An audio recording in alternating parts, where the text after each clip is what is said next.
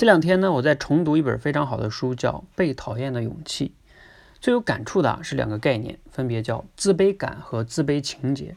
听上去啊，这两个词好像差不多，但其实呢，它们的差别还是非常大的。分别呢，给你简单解释一下。自卑感呢，其实人人都有，只是程度不同而已。比如说，只要你期待着自己进步，你就会发现呢，现实的自己和理想中的自己之间就存在着差距，而这个差距呢，就会让你产生一些的自卑感。这其实呢，并不一定是什么坏事儿哈，它往往是你进步的动力。但是这个自卑情节呢，就不一样了，它往往呢，会让你啊止步不前。那什么是自卑情节呢？给你举两个例子，你就理解了。比如说呢，有很多人经常会这样说。哎，我因为学历低，所以我无法成功；我因为长得不够漂亮，所以我就找不到对象，结不了婚；我因为没车没房，所以呢，我也找不到好的女朋友，等等等等哈。你们应该知道这种，呃，因为 A，所以呢就做不到 B，像这样表达的逻辑呢，背后就是自卑情节。那自卑情节的定义呢，你就可以理解为就是把自己的自卑感当做自己做不到某件事儿的借口的一种状态，就叫自卑情节。当我们经常呢拿自己的某些劣势当借口的时候啊，你想一想，你就不用努力了呀，那你就很难进步了嘛，所以你就止步不前。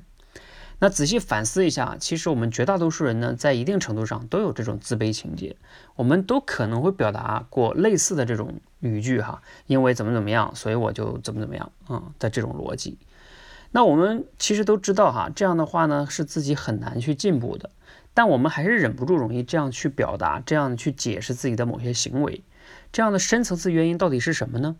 按照这本书的解释啊，其实呢是在于，当我们去说因为 A，所以呢我做不到 B 的时候，这里边就会存在一个潜台词，潜台词就是只要没有 A，也就是那我就可以会是 B 了。看看我们说用一些词翻译过来就是，比如说只要我有高学历，那我也可以获得巨大的成功啊。啊，只要我能拉到很多的融资，我有很多的这个钱，我也能创业成功。只要我有房有车，我也会找到美丽漂亮的对象。发现没有？它就可以翻译成这样的一个潜台词。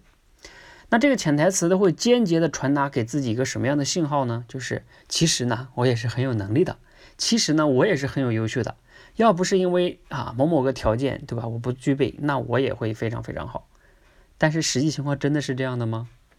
啊，实际情况很可能是你根本就没有为了你的目标去努力过啊，你就那样找借口，所以就不努力了。但是因为你用了这样的一个自卑情节的表达方式，就合理化了自己的不努力的这种行为。那这样的话呢，你就去不用承认啊，是可能其实真的是你能力差，或者说你不够努力。但是呢，你这样表达呢，就是在其实是一种自我欺骗，或者叫自欺欺人哈。